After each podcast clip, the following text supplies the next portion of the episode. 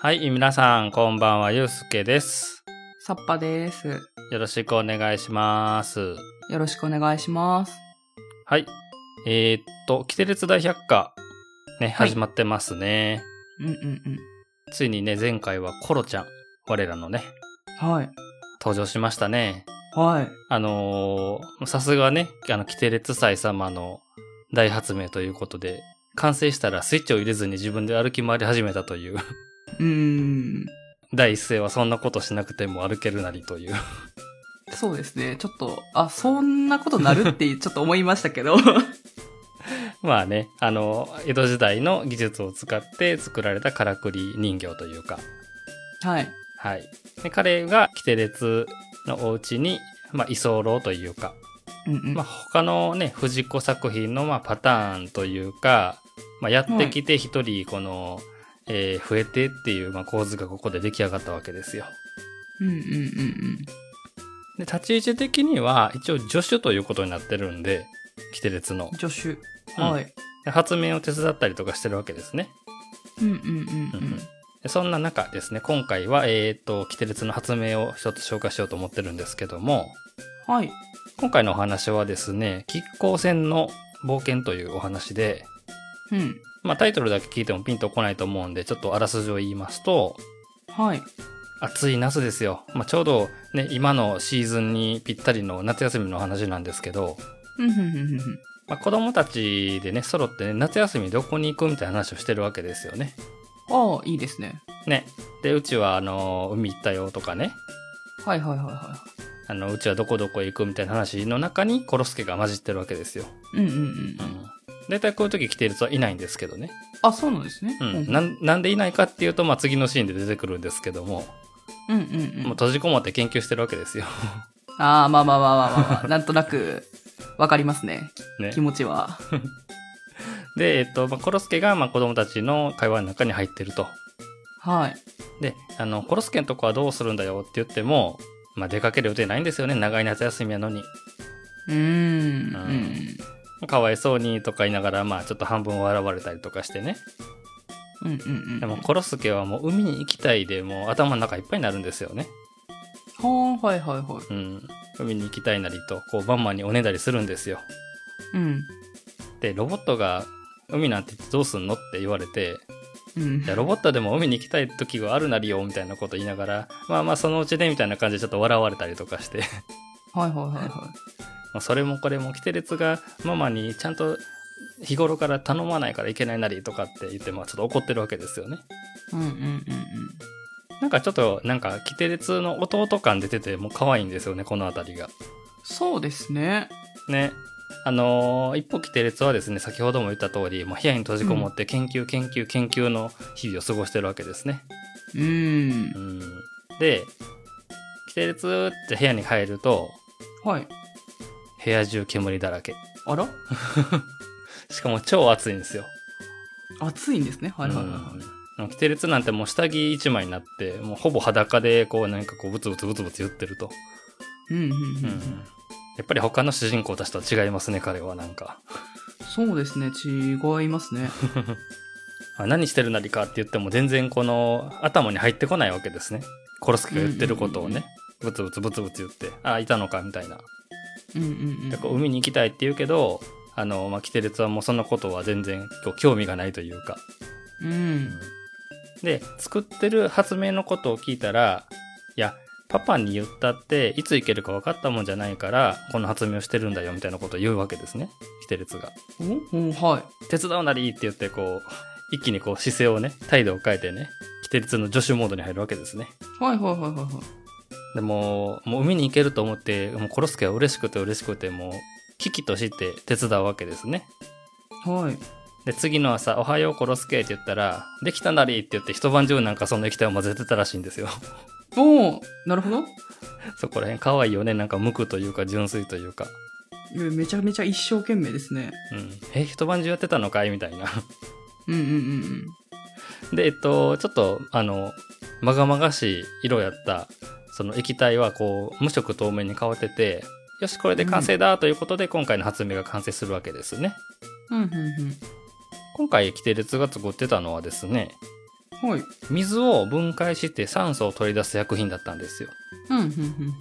海と関係ないなりって言って、コルスケが怒っちゃうんですね。そうですね。怒りますよね。これがね、完成したら海に行けると思って一生懸命頑張ってたのにね。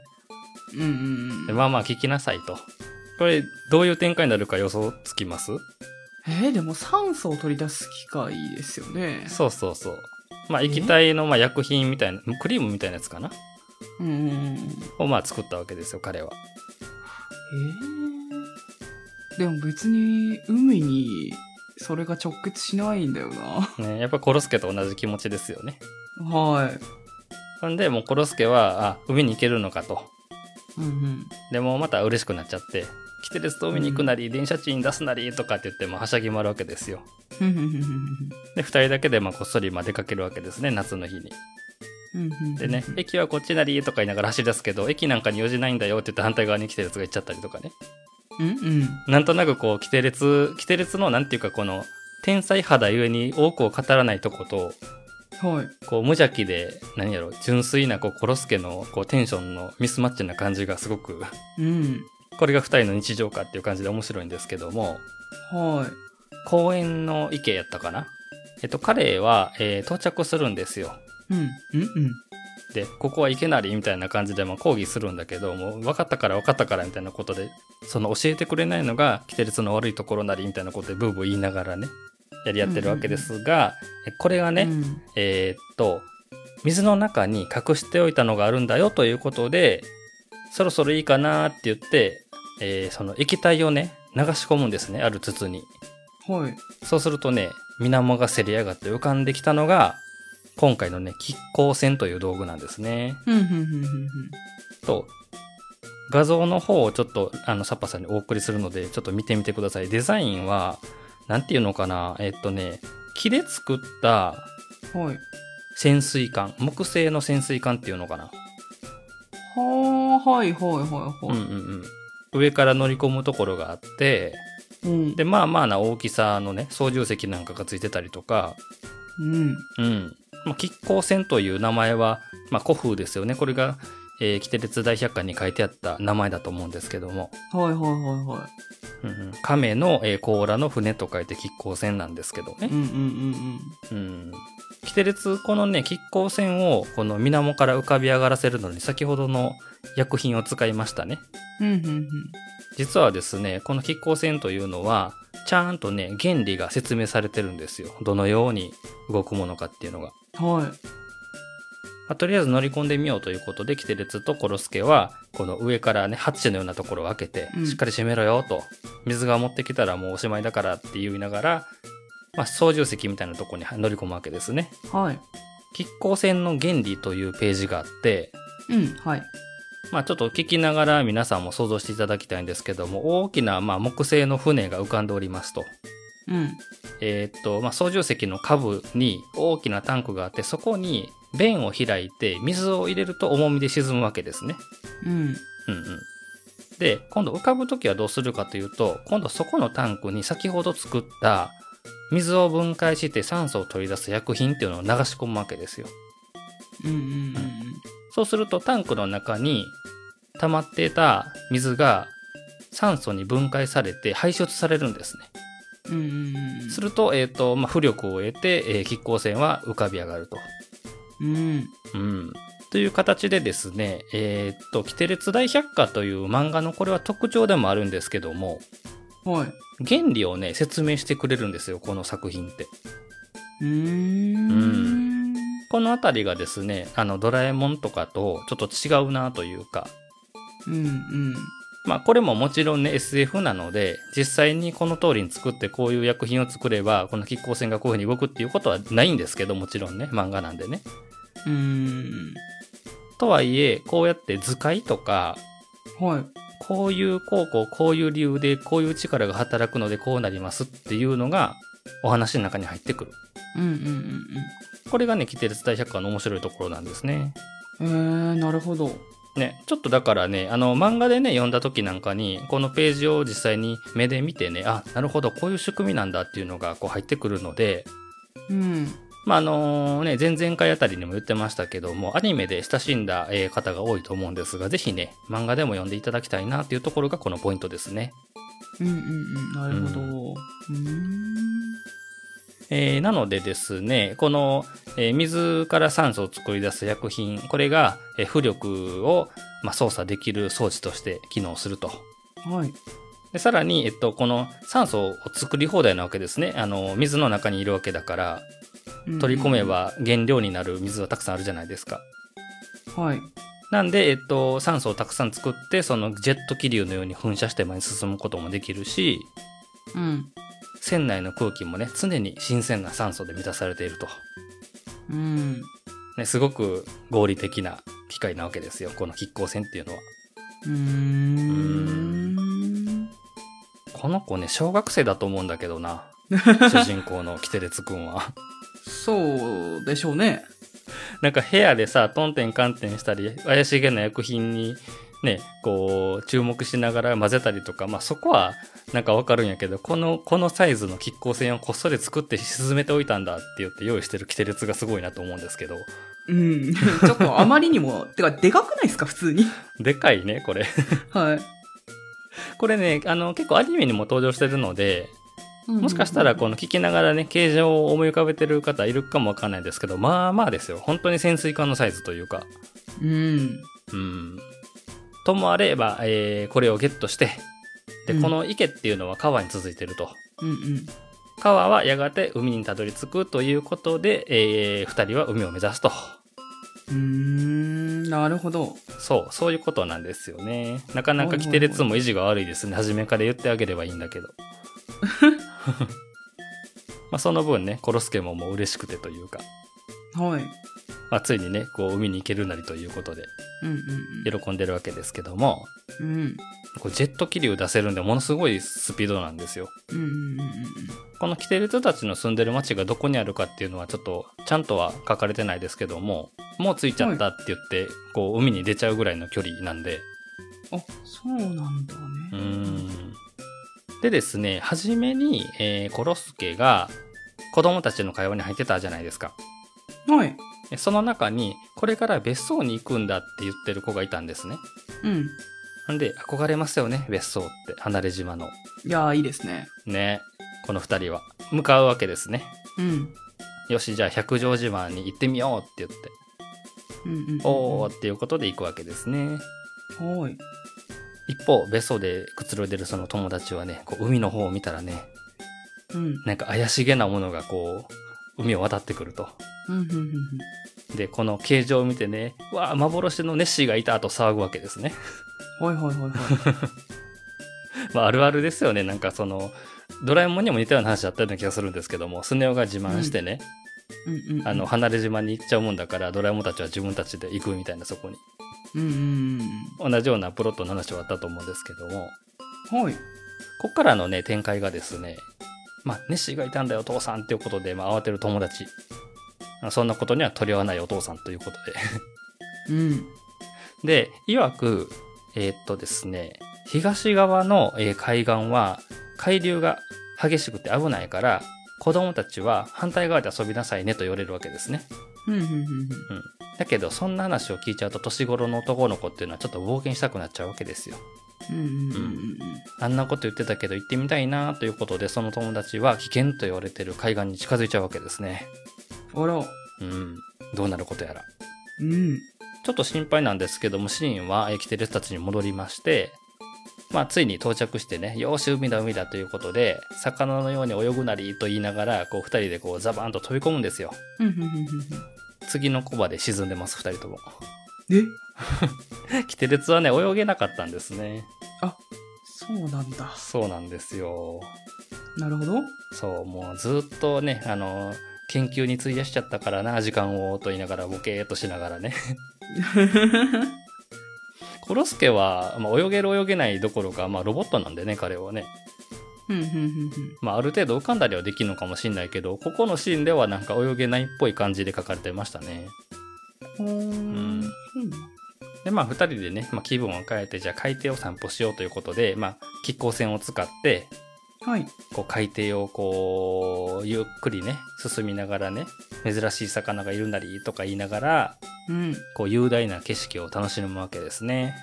うんうんこれで、ね、あの見開きの大駒とかでねこう海底の景色が描かれたりとかなかなかね見応えがあっていいんですよこのシーン。うん。おおいいですね。うんいいっすよねやっぱりこのなんて言うんだろうな、まあ、少し不思議感というかうんうんうん。こうね。物語の中に僕らの暮らしには実際にないものを手に入れてうんうん。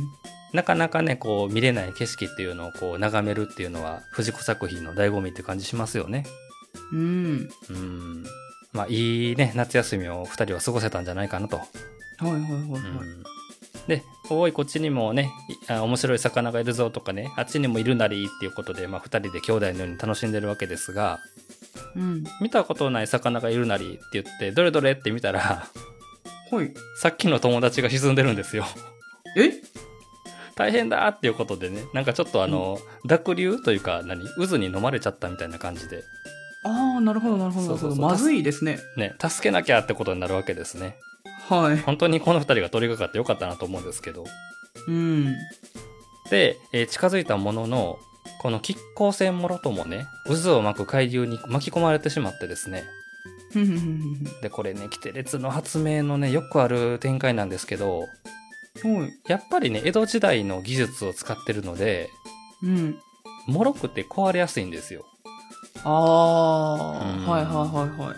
もちろんね海底探索用になんて作られてないはずなのでこの亀甲船もうん。木製やしうんうんうんもうねあの渦に飲まれてもうバラバラに大破しちゃうわけですね、うん。うんうんうんうん、で、えー海に投げ出される2人とうん。うんうんうん。先ほど言いましたキテレツ泳げません、うん。確かに。もうこのままじゃ一緒になってね沈んじゃうじゃないですかうん。なんとかしなきゃということでひらめいたキテレツやっぱり賢いですはい。鼻と口にね先ほどのね酸素製造薬を塗りたくるんですよえはい。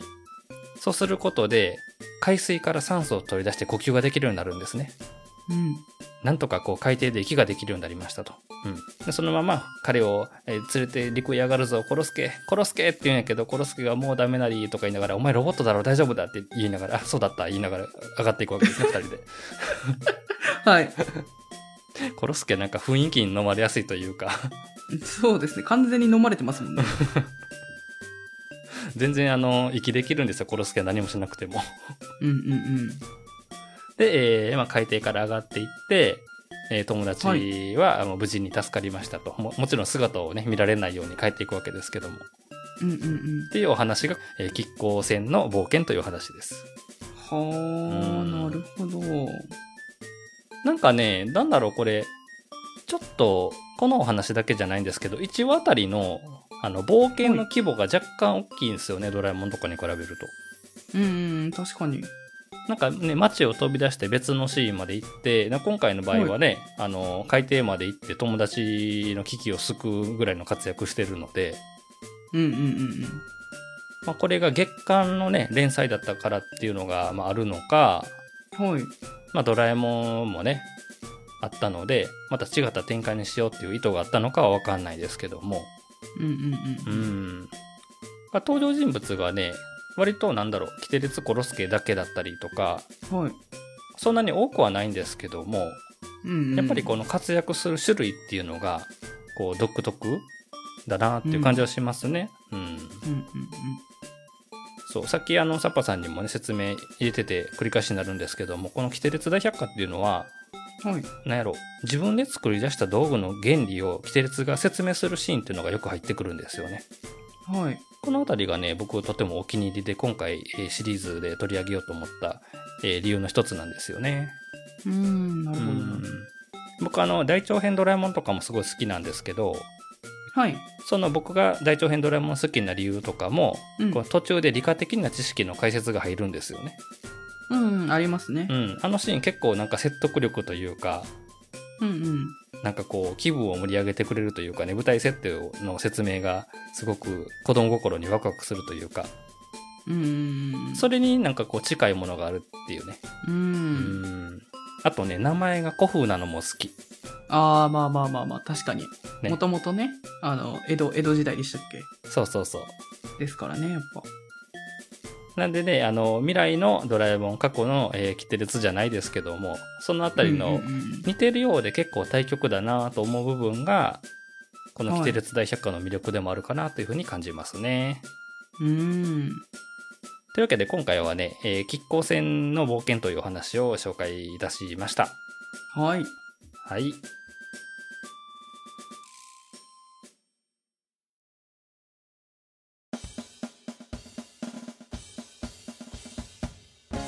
はーい、今回のエンディングです。はい。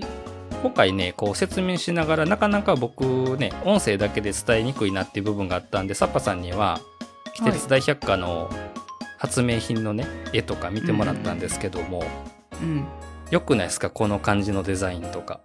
そうですね。まあ、亀甲線って最初聞いたとき、え、何ってちょっと思ってて、あんまり頭にイメージ全然できなかったですけど、あ、なるほど、亀の形ねっていうのが、そうそうそう。はいはいはいってなって、まあ、ちょっとその酸素を取り出す原理はマジでちょっと謎です けど、てか、でかすぎませんかでっかいよねなんかさらっと出てくるあたりが本当にギャグアニメやギャグ漫画なんだなって、どこまで行ってもギャグなんだなっていうところは再認識しましたけどもうん。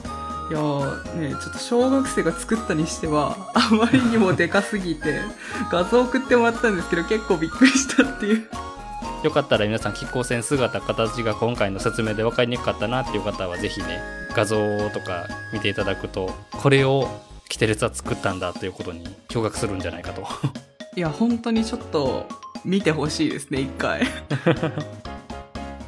これキテレツってちょっとねちょっとじゃないな、だいぶね変人なんですよね、まあまあまあまあまあまあまあだいぶね見えてますよねそれはも 研究一筋やしううんあのなんて言うんだろう一つのことを考え始めるともう何も見えなくなったりとか、他のことに手がつかなくなったりとかうんうんうんまあ超理系男子っていう感じはするんですけど、まあ、よくこんなね高校の主人公の話作ったなって思いますね今でもね。うんうんそうですよねいやキテレツのね変人ぶりっていうのはこれからのエピソードにもどんどんどんどん登場する予定なのではいああまたこの子こんなこと言ってるみたいなのもお楽しみいただけたらなと思います。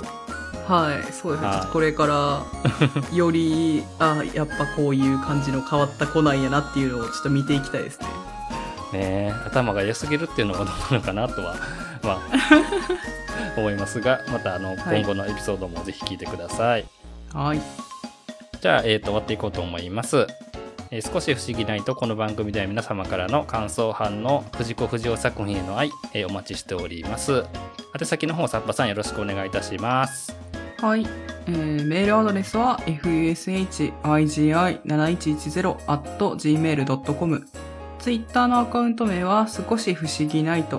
ハッシュタグはハッシュタグ不思議な。不思議はひらがな。なはカタカナで検索してみてください。はい、それからお名前だけで送っていただけますメールフォームもご用意しております。エピソードの概要欄もしくは、えー少し不思議ナイトのツイッターのプロフィール欄にリンクがありますので、ぜひご活用ください。はい。というわけで、皆さん次のお話でお会いしましょう。さようなら。またねー。